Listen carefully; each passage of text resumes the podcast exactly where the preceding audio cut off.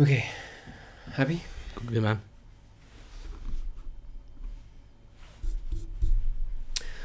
All right, sweet. So,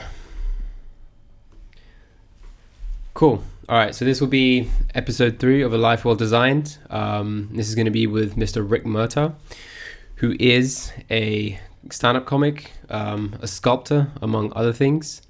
Um, and we kind of go way back, right? I've kind of known you since I was like, what, like 16? Yeah. Um, but there's been a good decade long gap that. Um, that we haven't really seen each other, spoke to each other, but I've kept an eye on the kind of things you've been doing from afar. Mm-hmm. And one of the things I think most interested me is the kind of journey you've been on with your stand up comedy. Uh huh. Yeah. And the reason that kind of appealed to me and the reason I kind of wanted to know more is it's kind of this idea of like perseverance. Um, because there's there's been so many things that you know I've done where you know I've started I've stopped um, I didn't know whether it was working out. So I was like do I put everything behind this or do I move on to the next thing?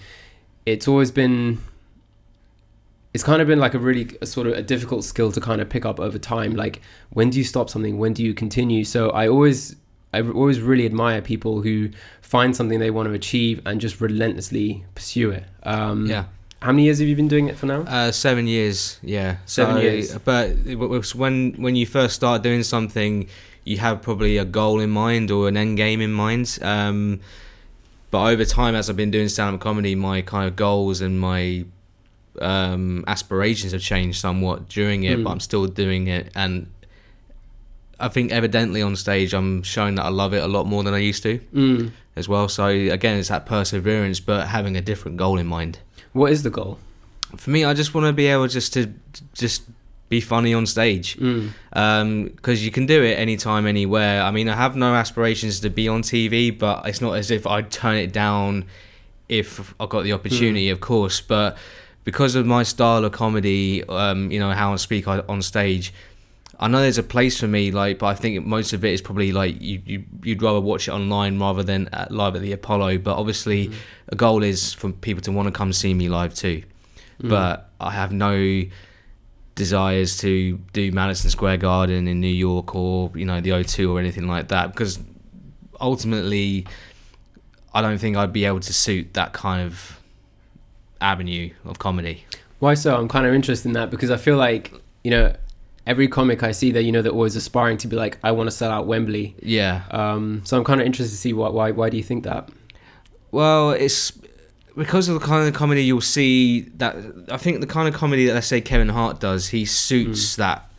He's created that kind of um, Goliath that is his comedy. Like he's he's selling out like stadiums, football arenas, all that kind of stuff. But he's so animated. He's got a universal appeal. I don't think I have that, but I'm not putting myself down for it either. I know that what I have and what I don't really want to be because there's something in terms of sacrifice. I think sometimes you can sacrifice part of yourself Mm. to achieve that goal, and then you end up kind of losing a bit of yourself as well. As philosophical as that sounds, Mm. but um, so I think if if TV was to come along or whatever, it'd be very difficult for me to go. You know what? I, I do want this, but I also kind of want to be able to have creative control, do things my own way. I don't want people like kind of getting involved money wise and whatever. I'm, Mm. I'm probably sounding very naive by saying that, Mm. but cause I, but I'll never know until I'm in that position. Mm. Really, so I'm, I can only just say this shit out loud Mm. um, it's it's all, all in the action. But um, again, yeah, the aspirations definitely have changed. But I feel like I've, I'm much better um, as a comedian. Mm. I enjoy it a lot more. How many shows have you done over like this this last seven years? Do you have do you, do you even know? I, I lost count after about 600. Wow, so you've done Yeah. 600 plus shows. Yeah, yeah, it's definitely a That's lot more than that. dude. But yeah, yeah, but you got to do that if you really want to be a working comic. Yeah. because it's not as if I'm just I, I'm just doing comedy for shits and giggles, you know, Mm. like pardon the you know puns or whatever. But um, if you want to get any good at it, like at anything, you've got to keep doing it. For real, man. Yeah, That's yeah, that's something I've sort- spoken to about a couple of people. Is just this idea of process, um, and just by beginning and failing, it's the only way you'll truly know whether whether or not you're good enough or whether or Mm. not you can do it. Um, I'm sure there's probably so much you've learned about yourself on stage oh yeah, Um, I'm curious to like how do, how's how has that kind of changed you? Because live performances, I'll be honest, has always kind of terrified me in Mhm. some sense. Like even when I was younger, playing music and stuff like that, it didn't feel so bad because you know you're with a band and there's other people on stage It's not with on you then, is it? Yeah, it's everyone, like- yeah.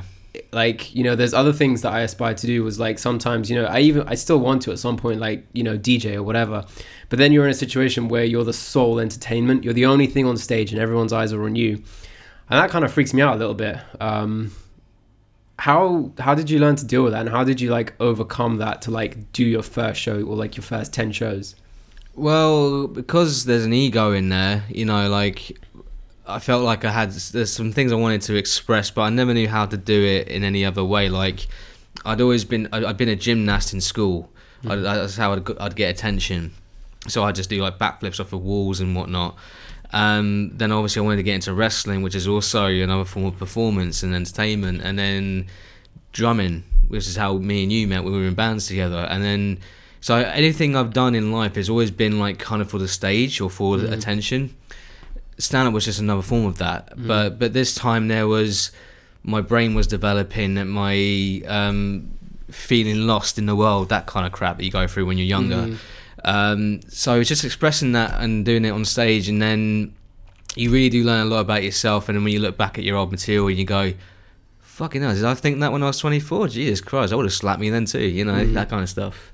Um, but I, I forget the point of your question now. Sorry, it was um, how did you how did you mentally overcome you know Ah, the fear you have of going on stage for the first time the more you do it, really. I mean, I- I think what helped was I had an okay um, set the first time I did it. Mm. I got some laughs out of it, and so when I, but what was weird, I think only because if it failed, it failed. I didn't really care. But when Mm. the last joke died, it was the only thing that really died that night. I was kind of cool with that. Mm. It was just a weird feeling, but when the more you do comedy, and then when you notice you're failing, that's when you start to get more anxious. Mm. It's because you you realize what can come of that. But when you when you start doing it at at stand up, you're more naive. Well, actually, when you start on anything, if you fail, you're just very naive. You're just learning. Mm. But again, the more you do it, the more you learn, and the more you fuck up, and then you just overcome it only if you want to. Mm. Really.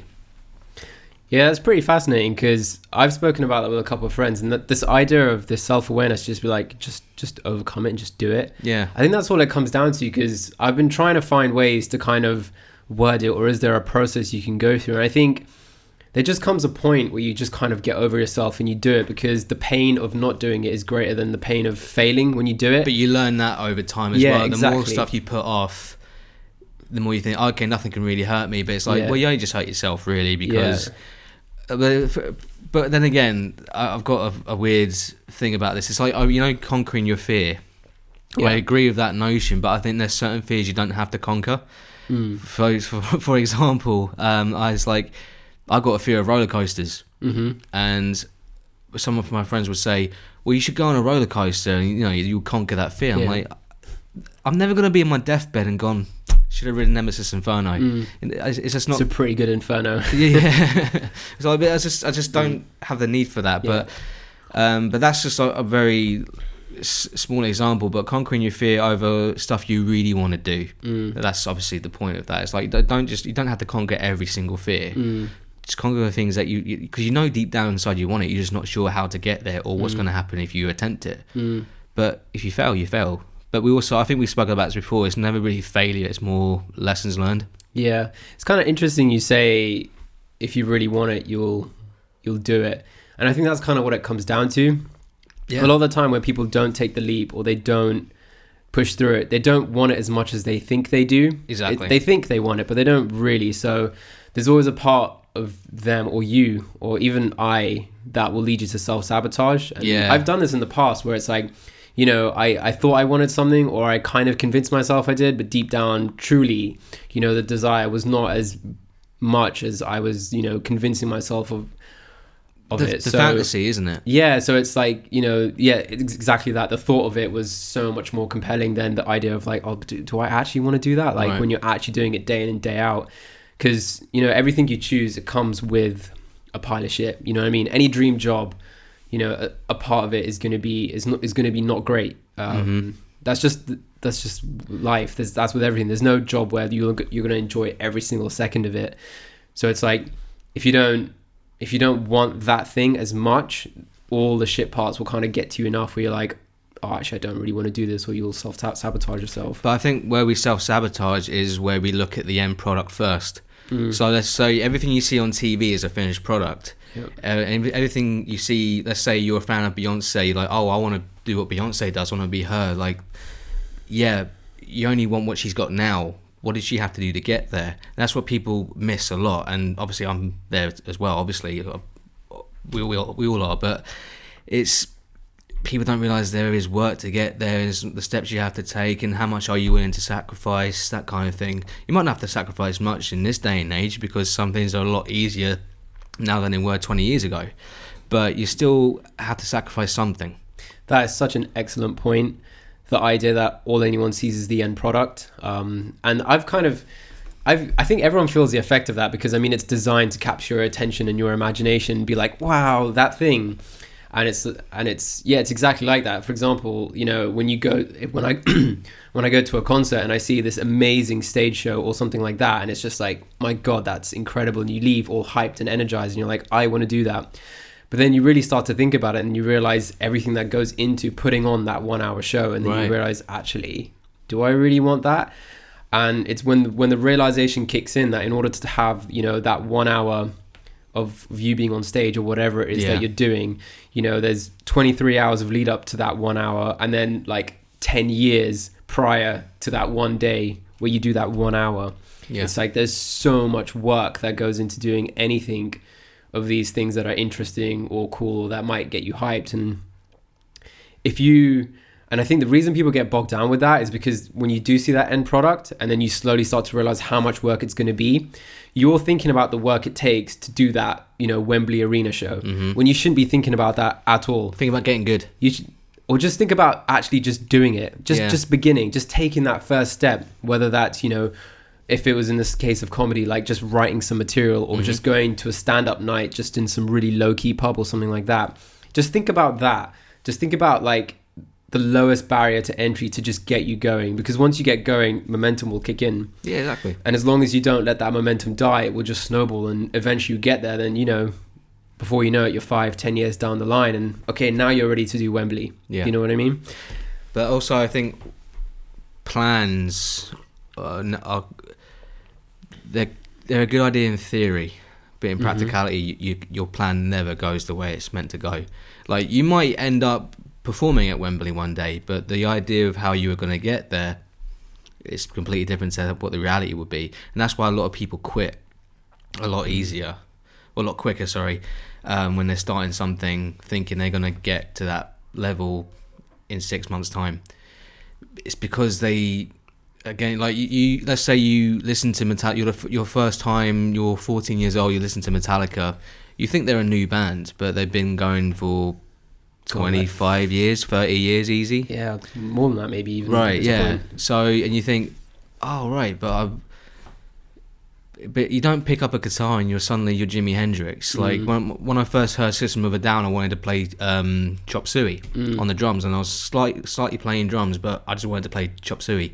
You're not going to play Chop Suey when you've Yeah. started drums. You, you have to build to get there. You Mm. have to build your rudiment, rudiments. You have to build your technique and performance. You know how you're going to make it sound good. There's a lot of Yeah. elements, and you don't pick that up until you start learning and doing it. Yeah, I think that's super key just to emphasize to people that don't like be inspired by the end goal, but don't don't plan around that. I completely agree with you. Like just plan just plan a few steps ahead. Honestly, that's all it Yeah, is. It's just literally just a couple steps is all you really need to see. And as long as you enjoy the process, which I think is the key for anyone that survives in something long term, it's like they fall in love with the process, not so much the end result. Right. um because it's like the more you love the process because the process is what you're spending 99% of your time doing. The end result is just like that 1% so it it's doesn't like last long. yeah it really really doesn't. So if you hate the process of getting to that 1% you're not even going to enjoy that because you've just gone through all this thing you're just like oh is this even worth it and that's when people quit it's like i can't deal with this but if you love the process and everything that entails you are just way more likely to put the necessary amount of time in or pick up the skills needed to eventually get to the point where you know let's say the goal is to be self-sufficient off of it and be like this is my career like this pays Right. the bills because I, I think that's ultimately what everyone wants who's Yeah, in a yeah. creative field something like that it's like i want what i enjoy to pay the bills That's it. Yeah. um But in terms of when you do reach your end goal, what then? Like, let's say you're you're like 16 and then you reach your goal when you're 22. Do you rest on your laurels? Because you've got a long way to go mm, in life. That shit isn't gonna last forever. Like you can you can be rich at 22, but you can also be broke at 30. yeah You know. So what's your key after that? How are you gonna create your longevity? Yeah, it's really interesting you say that. I, I touched about touched upon this in the last podcast, where it's sort of like it's that idea of purpose, um, where it's like so you've got these goals, but your purpose is like an overarching theme of your life. So it's like because you're right, you know, stuff like that is kind of like a goal. Mm. You know, like I want to play X or I want to make X amount of money. These are these are goals. These aren't like your purpose. So it's like maybe your purpose is you want to entertain people and make them happy. That goes on forever. Yeah. And as long as that is kind of like your North Star, you'll always set bigger and bigger goals to achieve that purpose. Yeah. So you'll never get to that point where you're like, what next? Because it's just, well, okay, how do I just, how do I amplify what I've done or how do I improve what I've done? And it just goes on and on and on. And as long as you're deeply satisfied or like happy about that purpose, like you still enjoy entertaining people, Yeah. um, yeah, it will never end. You'll just continually be motivated, inspired to just improve your craft, to just keep going and going and going because it's just another step to fulfilling your purpose to like a greater degree. Yeah. No, I agree. Absolutely, man. Cool. so, what kind of? I mean, so I actually have a friend, um, and she wants to attempt stand-up comedy. Okay. Um, and what kind of advice would you have for someone who's like gonna do like their first stand-up show? Um, well, basically, just get your material together. Um, just go up and do it, and then see where it goes. Like you, you know, you can only really get good on stage. You can practice your set in the mirror. You can practice your set in wherever you are, but you've got still got to perform it in front of people, Mm. and they're the ones that are telling you whether you're funny or not. Mm. Sometimes there, there could be a, a dumb audience, Mm. but ultimately, you know, I, I'd say the best thing to do. Don't ask the MC to let to tell them it's your first time gigging, because that's one thing I see where I think that can give you a false. Well, you kind of make you a little bit deluded that your set went well than it actually did. So I mean, because for example, when I, I go to comedy gigs and they say, "Oh, this is a person's first ever gig," and they're telling you this before they go on stage. hmm Now it's kind of set you up to go, okay, we should probably give her a little bit of a break. Mm. We should let, let you know it's the first time. It's nerve wracking. That's nice, but to be a comedian, you have to be able to go through all kinds of shit. You're going to be in bear pits. You're going to be doing a you know a, a show at a circus maybe. Who knows? Like Mm. there's always weird places you can do comedy. I don't want one in the boxing ring. So um, I'd say just just rely on the fact that you're going to go up there and you think you know you think your stuff's good. It probably is, but you but you haven't got the skills to, to develop it properly, or maybe you've learned a lot on YouTube and you can probably create a kind of character or a style or whatever. You'll figure it out if you if you really stick with it. But never ask the MC to tell them that it's your first time gigging. Maybe they can say it after you've performed. Mhm. So if it went well, people will be more impressed. hmm But sometimes I think that can uh, sometimes catch new comics off guard when they've been given the chance to be funny, even though they're probably the materials went, yeah, Yeah, you know, like just just try and do it as raw as possible. it's a false sense of security. You're not gonna get the. So I guess you won't walk away with the correct feedback that you need, like You really want going in to improve your material. Yeah, because you- you're you're gonna think that that set killed so well the first Mm. night. When you do it the second night, and it's like, okay, no one gives a shit. That was your first gig. It's your second show now, Yeah, and you bomb. yeah. That's horrible. It is a horrible feeling, and that's a tough one to come back from. So, How do you deal with bombing? uh, Is that something that happens to you frequently, or is it? oh like, yeah. Does it sure. like dip over time, or is it always like consistently? There'll be like shows that don't go well. yeah, there's shows that don't go well, but sometimes there's many variables. But uh, for, for let's for the sake of argument, say it's because it's me that uh, I'm bombing. I tend to kind of enjoy it a bit more, and I'm so relaxed on stage now that I think I have more of an audacity just to kind of ride the bomb. Mm. Because um, there's a comedian I've told you about, Patrice O'Neal. He Mm. was he had the the best bit of advi- I say advice. The best thing is how how he deals with um, dying on stage. He says he's, he takes the audience to die with him. It's like I'm, I'm not going to try and win you back. You know, you Mm. you've you've allowed this show to kind of suffer as well. So Yeah. it, it's just it's just funny. I kind of enjoy it a lot more because I know I can bring it back. I've always got something in my arsenal where I can go or I can take it um, out of the very awkward silence. Mm. Sometimes it doesn't go that way, but it's like you know what? Oh well, these people aren't going to necessarily remember. Mm. It's only going to be in my head for a couple of days or weeks or Yeah. months. Or years. yeah, yeah, exactly. Yeah, Mm, that's really interesting. Um, people handle it differently, you know. uh, Yeah. but I, I've been doing it for seven years, and I've still got a long way to go before I can consider myself a, a pro.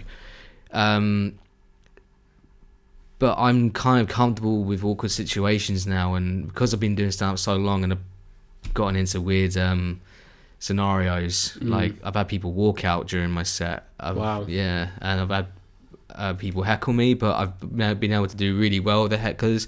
But sometimes when I was, you know, when I was very green mm. and raw, the hecklers will get me, and that oh, that kills you. That kills you when when the when the heckler's funnier than you. Oh, Oh, that's a tough one. how'd you, how'd you deal with that?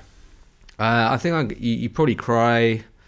Uh, you, you, you can you can never really get out of that. Yeah, you just go go off stage and realize you just okay. I got my ass kicked tonight. Did, did you finish your set? Yeah, you probably do, but sometimes it's like worth. It's it's worthless just Mm. even trying to attempt it because yeah, you're not going to top the guy who's funnier than you, Mm. and you're the one on stage. Yeah. yeah, Well, it sounds rough just, uh, yeah, just hearing it. it is. But that's stand up. That's how you grow, I suppose, right? Exactly. I mean, you've heard of Bill Burr. Yep. um, if you want to, like, in terms of how to deal with a crowd, his um, infamous F- Philadelphia incident on YouTube. He's like on stage, and the crowds have been like, I think it's, I can't remember how many people, but literally in maybe in the thousands. And he's ripping them apart, like saying, "Fuck you guys! I'm gonna be, I'm, I'm here for like 15 minutes. I'm gonna do every single minute." I'm, he's gonna, he took the crowd to die with him, and he, he destroyed them. But he got such a, a big ovation for that Mm. because he stuck it out. Um, again, it's just how you deal with it. Like so you can either walk off stage and go "fuck this," I'm, I'm not gonna do it, or you can go, you know what, I'm not gonna fucking let you control me.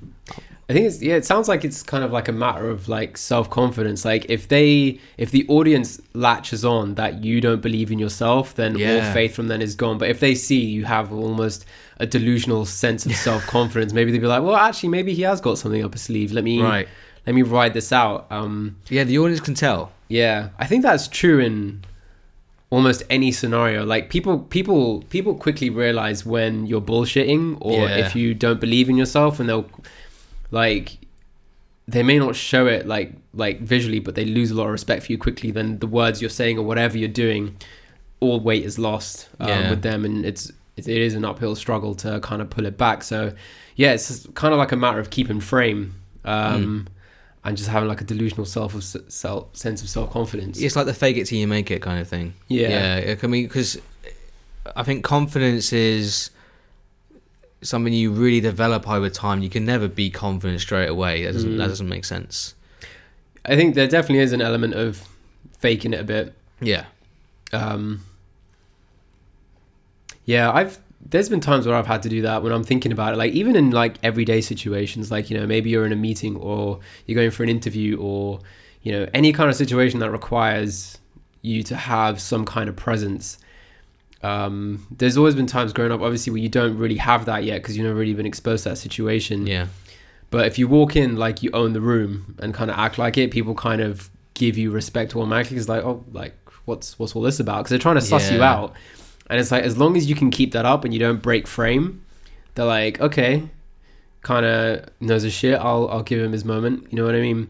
Rather than because if you stumble and you kind of fall and you're kind of a bit jittery or you mess something up or you like start sweating too much or something, mm. it's like blood in the water. And people will just be like, oh, this guy's chatting shit. This guy's panicking. Yeah, he's chatting shit. You know, and that something- happens a lot on stage. Yeah. absolutely. I, I've had that for sure. When you the people that just know that I'm bullshit, I'm just trying to get through the set. Yeah. uh, or I've forgotten my material, but I've gotten better at. You know, it's weird. I find I'm funnier when I'm bombing. Oh really? Yeah, because I've managed. I managed to get out of it so quickly now. Mm. Like I'm not saying that's my style or anything. I don't want you to come in to think, oh, this guy's he's the bombing comedian. Mm. No, like, but if I am bombing, like, it, the the best thing to do is just go, oh fucking hell, I'm just bombing here, aren't I? Just just address it, Yeah. you know. And people they they go, oh, thank you for giving us that out because it's so painful to watch. Yeah, yeah. But when you're not addressing it. They're not sure if it's part of the act or Yeah. if you're like, oh, this guy's completely fucking lost it. You know? Yeah. So, yeah, you just got to run with it. And then I find because it's a perfect example. Recently, uh, I did a gig in um, Piccadilly Circus, and I was starting to kind of lose my way a bit because I've forgotten some of the material that I had in my head, and I was gonna do the trick of like going from my phone just to kind of read. Okay, so I had some new materials on there, but I forgot that my friend was filming me. Mm. So I went, oh, you know what? Um, I was meant to get some new stuff on my phone. Um, my phone is over there, being you know my friend's recording me, and then I just basically mocked myself. Look, trying to search my phone to say, "Oh, he's, he's, he's recording me bombing, trying to remember my own material." Yeah. and that's just it was just a funny bit. Like you just as soon as you react to that, you go, "Oh, the guy's human." Yeah, it's kind of taking ownership. Yeah, what I mean? exactly. And I think you're kind of right as well. It kind of alleviates the tension for the crowd as well. It's like, oh, I Yeah. can, I can laugh, or like I don't have to feel awkward. Because end of the day, they've come there to have a laugh and have a good time. You know, they've not really come there to be like super judgmental or anything like that. So, Be surprised. oh really? Yeah. Oh man. Um, we had one woman who was very judgmental on a new material night. Yeah, it, wa- it, it was so odd because it was almost like she kept all the attention on her. Like she was almost like a focal point of the show, and she wasn't laughing at any of the comedians. And Was she like a critic or? she might as well have been, but who knows what she does in real life? Um, I think just annoys people really. But Mm. um, but she was there, and she there was uh, well, a friend of mine, Faye Tracy. She was doing some jokes about tampons or whatever it was, and um, the woman was kind of like, oh no, those kind of saying, oh, you shouldn't just talk about that on stage. And she was, Yeah, it's like, who gives a fuck about your opinion? yeah, We're just trying to be funny. Just just line up.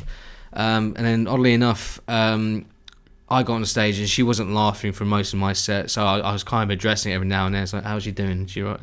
And then I did Mm. one joke, and it got her. She just completely broke down laughing.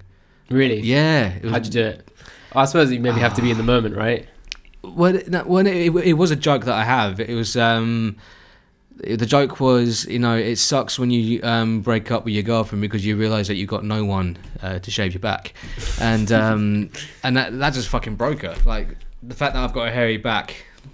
It's almost like the absurdity of it because it's like you're not expecting Yeah, I that guess to be so. the end of the thing. But but at the same time, the the whole point of the night was new material. I mean, if Yeah, it was gonna bomb, it was gonna bomb. But to say like, oh, you shouldn't joke about that, I just Yeah, that's just fucking nonsense.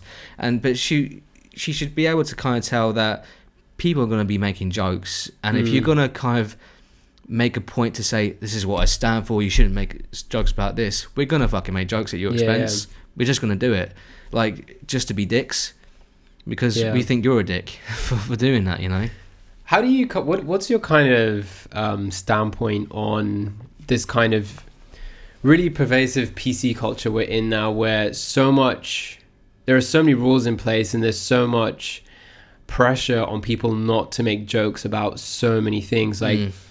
there are so many like everything almost suddenly feels like it's you know it's uh it's it's off the table you you can't say that you can't joke about this everything has to be caveated everything needs to be pre-vetted and you know so many things are like i i think about like comedy and comics from even like you know five years ago ten years ago if they did that material now like it would make news headlines it would just be pure outrage Get Richard Pryor to do a set in 2019. Get him to do his stuff from Live at the Sunset Strip, and do it in 2019 and see how it fly. It's a weird one. it just wouldn't right Mm. But I feel like we're we're losing so much great comedy because of this, and it's like, I mean, it's either you either it's either everything you can joke about everything, you can joke about nothing. yeah, South Park said that, right? Yeah, they had Did a, a thing about that. Yeah, I think like yeah, every, every- everything's funny or everything's not funny. yeah, it's like Yeah. everything has to be open, and it's like comedy is kind of interesting as an art form because it's kind of shining a mirror back on society itself. That's all it's And that's really why people doing, don't like right? it. And it's like it's it's the jokes that hit too close to home for a certain thing. Like for example, you may have like left wingers who hear a joke about right wingers and be like completely cracking up laughing, but as Yeah, soon yeah. as you make one at their expense, all of a sudden it's like pure outrage. Because now it's all ideological. Yeah. Yeah, and that's that's what irritates me the most. It's like if you can't laugh at yourself, then you don't deserve to be in a comedy night. Really, I mean, what I find really annoying and hypocritical is like comedy is the one that kind of takes a lot of um, the brunt of it in terms Mm. of what they're showing society or what people are saying. But yet, Game of Thrones is like the biggest thing on TV. And what do you see in Game of Thrones? You see a lot of incest, you see a lot of violence and r- rape and all that kind of shit. I'm like, but w- why? Why is that not getting absolutely lambasted? Do you know what I think it is? I think people draw this distinction that that's that's fantasy. It's just TV programming. Whereas for some reason they take everything comics say as like the gospel. Verbatim, like right? Yeah. I think it's like they think if a comic says something, they believe that. That's their belief system, which isn't true. Mm. If if they're making a joke about something, it's their it's a it's the commentary on an, in, on an issue or a subject. It's their view on.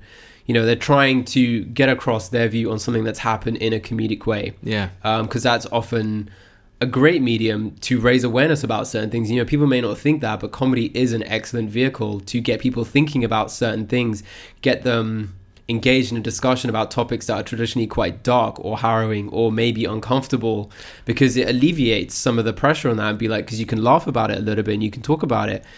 But what people you know, comics, some of them are shying away from it now because, you know, they'll get written about in the papers that he believes all women should be raped or something ridiculous like that when he was clearly just making some kind of a joke. Yeah. Um, but it'll be taken as that's his belief. Yeah, it's ridiculous because um, anything a, a politician says, um, you don't believe him.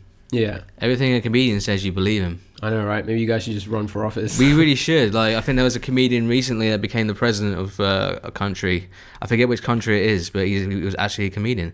So maybe there's room Wow. for a comedian to be a president somewhere. there we go. Prime, Prime Minister Murtagh. Yeah, maybe. Oh, oh god, I'll be a terrible one.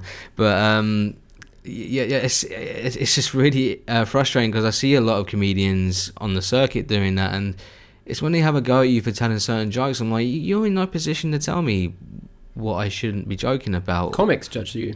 some some people have Really? yeah. Some I'm people, surprised. I would have thought they'd been the most understanding. You think so, right? But the because it's an ideology, I think, and because uh, there are sensitive areas, and I understand, I understand all that. But you think, but do you really think a joke's gonna break your world? Mm. Like, I'd rather hear a rape joke than hear someone got raped. Exactly. You know, Yeah, it's uh, nor would not not. I've heard bad rape jokes, but I've heard funny ones too. Yeah. Yeah. Like the whole point is there is the idea is meant to be ridiculous. Like if you Mm. can't tell this is meant to be funny or meant to be stupid, Mm. then we're gonna have a real big problem. And we ha- we are having a big problem. But um, Patrice O'Neal, back to him again, had a brilliant bit about it, saying um, bad jokes and good jokes come out of the same place. Like you know, like you should be allowed to be able to attempt to make things funny. And if it does, if it's not funny, then it's not funny. That's the way it goes. Mm. But to kind of like lambast someone because they said something really offensive, it's like Mm. yeah, well, he's a fucking human. He's gonna say some fucking shit that's wrong, or he might not even agree with it in the moment. He might regret it saying it afterwards. I've done Mm. that for sure. I posted loads of stuff on Twitter that I've gone, oh, I should have thought about that a bit more. But Mm. at the same time, it's like, what power do I actually have over your life when my joke can take you down? Mm. I don't get it. I really don't get it. Mm. I mean, we are, we are we are all sensitive, Mm. but I think we're all very picky about what we want to be sensitive about. Well, it's just when it's personal, isn't it? Yeah. people are happy to laugh at other people, but most people just don't want to laugh at themselves. I think it's because, I mean, if it does shine a light on yourself, it's probably on something you have some kind of insecurity about, or it's Yeah. something Maybe I hit it nail on the touches a nerve. But I mean, that again, that's why comedy is valuable Mm. because it's it's introspective. again, it helps you think about things you may not think about. It helps you see things from another perspective. And in a lot of cases, it can, and I think what happens is it shines a light on how ridiculous a belief you might have is. Exactly. And then you can't tolerate that because you realize something you were like so adamant about is actually ridiculous and it's been shown to you and you just can't handle that. Because Mm. it's almost like they're breaking down your belief system or that's what they see it as. So it's like it's no longer a joke it's a personal attack. And it's just like well it's just you just you just you just don't know how to deal with it do you know what i mean? But I, I, I fall into that category. I was very guilty of that. I, I would have called myself a left winger years ago. Um, so anything I said, I thought I was right. But I, I think that more or less comes with being in your teens and your early twenties. You think you're right about everything, and your your parents don't know shit. Um, it, it's it's an arrogance that you have. So when and when you get called out for it by actually intelligent people, mm, your whole worldview shatters. mm, You know, you become very vulnerable and you don't like that feeling. It's a Yeah. shitty feeling, but you know, sometimes you can just be gullible and believe your own bullshit. yeah You know, you got to step outside of it, and that's why comedy really fucking helped. Because I Mm. got into Bill Hicks and George Carlin, and they were saying things that um, they made me aware of, but they were also saying things that I was thinking inside my own head, of thinking, okay, I can't say this because I don't think anyone would agree with me or whatever. Um, but you realise we're, we've got a lot more in common than we realise. mm, We all want to be different and unique, and some of us are, but some of us are just kind of faking it, you know, Mm. faking it to make it, whatever. You know, they they want to be such a um, a unique individual, or whatever, Mm. or unique group think, and it's just nonsense. If, it, if it's contrived, it's not genuine. Yeah, I think that's kind of it's kind of strange. Um, like the older I get, the less I kind of believe in true sort of originality. Mm-hmm. You know, everything from ideas to people, everything is built upon what happened before you. Like your Derivative. like your personality is an amalgamation of all the experiences you've had, all the people who've had contact with you, the relationships you've had, the friendships you've had. All of these these things shaped you into who you are. It's not it didn't it's not something you materialized out of nothing. Sure. Um, like all your beliefs are an amalgamation of everything you've experienced, as is um what was my point? As is sort of, you know, this idea of who who you identify as and like whether or not you think you're right or wrong or whether you think you you think you're unique it's like even within that you're not like when you look at like subgroups of people like even when we were younger you know we sort of identified with the alternative scene and Mm-hmm. you know in certain contexts like that can make you feel quite unique whereas in a sense well you're kind of just a cliche within your own kind because there are hundreds of millions of people who are also into the exact same thing What's So the it's like- alternative then? yeah. it's like so you're not nothing is truly unique nothing is nothing exists in a vacuum yeah. i think is the point i'm trying to get to and that's why i think more people like fundamentally we are more aligned than people realize like fundamentally we all want the same stuff when you get down to the really human stuff we all want the same stuff there's like really any different not really any difference unless i don't know you know maybe you're some kind of like psychopath or something Yeah. you don't want human companionship or love or any of these sorts of things like all these But there's prison for you. There's prison mental. dis- Yeah, exactly. Yeah. So it's you know this idea that you're different, and unique, and it's it's just kind of bullshit to me, and that's why I think, you know, you should be open to introspection. You should be open to what people have to say about the things that you're into or the groups that you're within, because even within those groups, you kind of end up having like you know like the bubble effect where you're just kind of like in an echo chamber. If you surround yourself with people who are just saying the same things into the same things, it's just confirmation bias. You like you never grow from that. You just keep Yeah. going deeper into it where you're like, yeah, I'm correct, I'm correct, and you know, this is the truth. And that's why I think it becomes even more painful when someone makes it seem from the outside, someone gives you that glimpse of how ridiculous it is, maybe through a joke or whatever. It's like it shatters that bubble. It's Yeah. literally like a popping of this bubble that you existed within. That's it. Like, uh, for example, let's say um, you're strictly a rock guy. You're into Aerosmith. Fuck rap. You know, Mm. and then you realize, oh right, Aerosmith did a track with Run DMC. Mm, And you, wow, they're, they're, they're meant to be just rock. They're meant to be Mm. to satisfy my desires or whatever. mm, It's like uh, we we can all create out of anything, and we can, you know, like rules are meant to be broken, that kind of thing. Like I don't get uh, how how you want to be in, in your in your own cult, Mm. and that doesn't help you grow as a person. That helps you become more vicious, because because you got a pack mentality. The more you think that oh this person's not believing what I believe in, he's evil. You know, Yeah. that's why it's so easy to throw around Nazi, and it's easy to throw around communist as well. Yeah. It's it's all um, just it, we're playing a weird game. Yeah, you know, I kind of want to say that it's um, that this idea of identifying within like a group is maybe like like a childish thing in a sense where when you're young enough where you haven't figured out your sense of self or who you are hmm so the easiest thing to do is to align yourself with a group that kind of feels right. Yeah, so, for example, when I think back to being younger, having not being able to associate with what was the norm, I wanted to find something that deviated, but I didn't really know how to express that. So, the first thing that came along that seemed counterculture was like, okay, that seems like more of an expression of what I want to say than this is. So, you kind of deviate into that group. Then it's kind of as you grow older and you get more of a deeper sense of self and you you go through all that introspection you ask yourself all those questions about who you really are that's when you start to realize actually i don't need to identify this one group there are facets of me within every yeah, which is where i think you want to end up and i wanted to say that's like maybe it's like a high school thing going into adulthood but i know legit people you know our age and much older who are still very much in that same high school mentality very of, much. I don't know who I am, so I'm going to identify with this group. You get that with identity politics and just Mhm. anything where it's like, I'll just pick this tribe because I don't know who I am. Yeah, Um, and I think that's such a sad place to be, like to go your entire life without ever realizing who you really are and not having the realization that there is joy to be found within all groups and subsets and there's parts of you Yeah. within all of them. You don't just have to stick to one thing.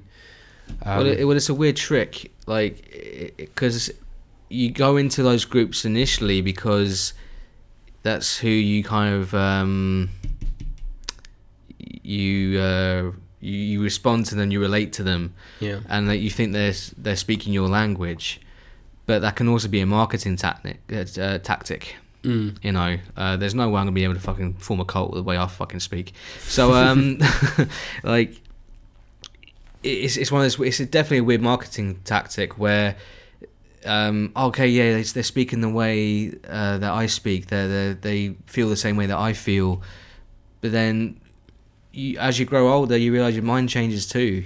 Um, with that, like, you're not always gonna be thinking the way the the cult wants you to think. Mm. It's like try leaving the uh, the Church of Scientology when you're Mm. 40 and you've been in there since you were 18.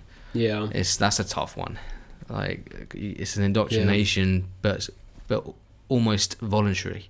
But it's like stuff like I mean, I think that kind of fascinates me, and I think it, it's things like that that make me think.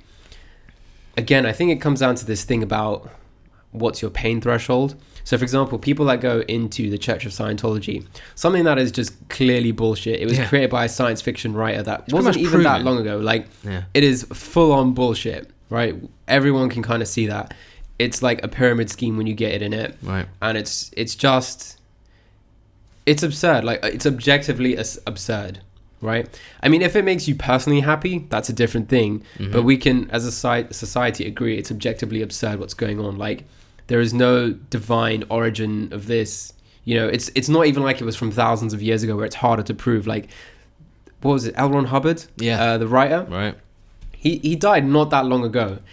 And it's like you're right people willingly go into this. And why is that? And i think the reason people go into stuff like that and why even into later in life they still have stuff like identity politics and stuff like that ruling them is because again it is too painful perhaps for them to break out and do that introspection and figure out who they are like figuring out who you are is a very painful process Sure.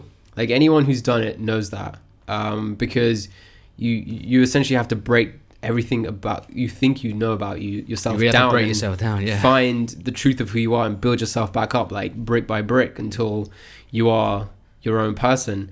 And I think that is just so painful for a lot of people to even begin to attempt Yeah, it is. that stuff like this is kind of like a band-aid like identifying with like the church of scientology for example it just it tells you who you are Mm. it literally tells you who you are and i think their whole thing is you're like some sort of chosen savior to save I don't know if there's something to do with like a multiverse theory or to save the galaxy through reincarnation some- or something like that. Some Marvel Cinematic Universe. Yeah, so it's like it's basically telling you who you are, so you Mm. don't have to go through the process of figuring out who you are.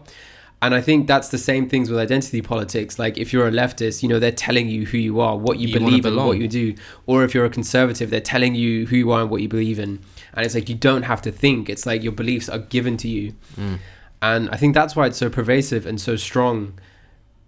It's literally because for most people it's too painful to figure out who they are by themselves. They don't even know where to begin. Well, I think it makes you interesting. Like if you're talking about politics, that somehow you know shit. Like Yeah. uh, that, that doesn't make you, you. You've seen politicians. You've seen people who become president. They don't know shit, and they're not in control ultimately. Um, I, I I've got a whole bit about how I don't talk about politics in my app because I don't know what I'm talking about. Mm, So in a way, I'm a, I'm a political comedian. So that's pretty good. yeah, I, I like I like that one. It's got a good response, but you'd be surprised. Some people have been quite angry at that because Yeah. they think, "Oh, are you a centrist?" Then I'm like, I'm Mm. I'm I'm I'm me. Like, yeah. I I do have certain beliefs, and I, I'll I'll listen to either side, and I'll just kind of laugh. To be honest, with you, 'cause I Mm. think, why are we really having these conversations? Like, Yeah. why are we having a conversation about is this should this joke be allowed on air, or you know, any kind of old shit you hear on the news? It's just really. That's why I, I, I class myself as um, apolitical Mm, because I just don't care ultimately Yeah. because there's some stuff I just can't control. mm, And I feel like if I'm gonna be part of a group and I have to think a certain way, you know, let's say you, you caught me and I was talking to Nigel Farage, but he just came out of the news agents, and I just wanted to kind of ask him why why do you think this? Just the idea that I'm talking with him mm, would be an act of like treason mm. in their in their eyes. It's just a weird thing. Like they they don't allow for any context. They don't allow for any real freedom of thought. I personally feel Yeah. um, it's because deep down they kind of feel a certain way, but they, they can never say it. So how are you Mm. really free? How are you an individual? Yeah. I think the notion that you can, like a belief system formed by one school of thought is going to be good or accurate is just kind of ridiculous and absurd. Like, you know, there are, there are, there are good ideas across the spectrum from left to right. I think the problem happens when you go to the extreme left and the extreme right. Sure. But I think in order to form good policy or make good decisions, you know, it very much is a case of shades of grey. There are good ideas in both sides. And I think that's I think if there was more like even within that, the fact that there is just a left or a right or there's two political parties Exactly. is absurd within itself. exactly. Like you know, I think there's like there's like a whole quote about, you know, what's the easiest way to make to control people and make them think they have a choice. It's like set up vigorous debate within um like closed parameters. So it's like, you know, they have two choices, but within that let them debate Decide, vigorously. So it's like and passionately. So it's like they go super deep, but really it's like left or right, whoever comes in power, it's usually the same shit. yeah. And it's like, but people think they have a choice in what's going on because they can vigorously debate within the two. When in reality, you need a lot more options now. You need a lot more input. You need a lot more ideas. You need a lot more schools of thought Yeah. um, to come into that. It's, you know, I mean, in times of old, and I'm talking like, you know, closer to ancient times when policies and stuff were being made, these were things was like the people who were deciding. I mean, you'd have a broad spectrum of people. You'd have philosophers, you'd have academics, you'd have, you know, men in military, you'd have people across all sections of society. And it's like with that melting pot of ideas, you would, you would, you would create better policy. Mm. Because think about it now, you know, if you had the people who were deciding what laws came into power, if those were split between, you know, practitioners of different sectors, you know, from medical professionals to like teachers to philosophers to academics to what have you, if you had all of those different points of view coming in to form these policies, you'd make way better policies. Yeah. You know, because it's an input of ideas. yeah. I mean, you have people like making environmental policy who don't believe in climate change, for example. I mean, that's the level of ridiculous Mm. that we have going on, and it's like career politicians and stuff like that. It's just, um, where was I going with this? It's just like having the input of ideas from Yeah. rather than like a left and a right. Kind Yeah, exactly. yeah. It's like you can't. And it's again, it just comes down to that sense of I just want to identify one thing and be told what to think. Because then, if you introduce multiple parties, all of a sudden you have to think about multiple opinions. And that's way too much for a lot of people within itself. Like i have to consider five points of view. You know what i mean? It's just crazy. And most of the people who identify with like left or right for example liberal and conservative they're just taking on you know the views that were prevalent in the household they were raised in for example. Um, I feel it's the new religion.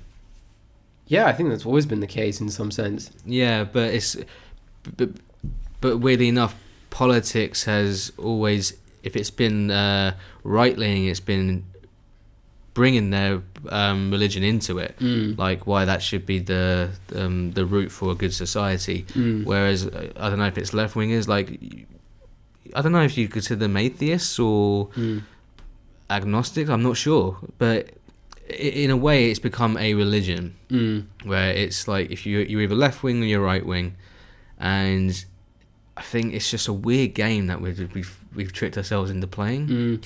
What I kind of see with right wingers and religion, it's more a preservation of like traditional values. Yeah. Whereas with or left or liberal leaning people, I mean, I think there are what I mean. I think traditionally maybe they were less likely to sort of believe in religion. But what I've started to see, or maybe I just wasn't paying enough attention before, is they will augment religion to kind of suit the current agenda. Yes. So rather than preserving traditional values, they want to rewrite or reinterpret or whatever to suit what's going on now, which may not be a bad thing in some cases. Um, But you got to realize where that's coming from, though. Like if you can Yeah. rewrite the the the history book, if you can Yeah. rewrite the the the Bible, yeah, then you can rewrite certain laws to suit Mm. your own ends. It's like absolute power corrupts absolutely. All those cliches they still exist today. So um, I think initially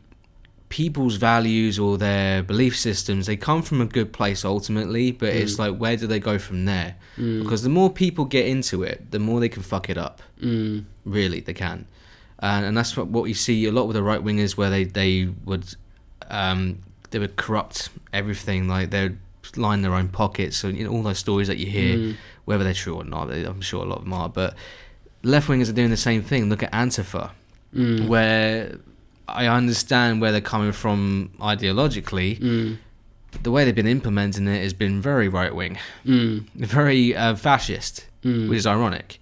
Yeah, um, so you, so they, they want to use those methods to suit their Mm. own ends because their ideology is coming from a good place. Um, let's stop recording now. Sorry. Um, so yeah, it's just a weird.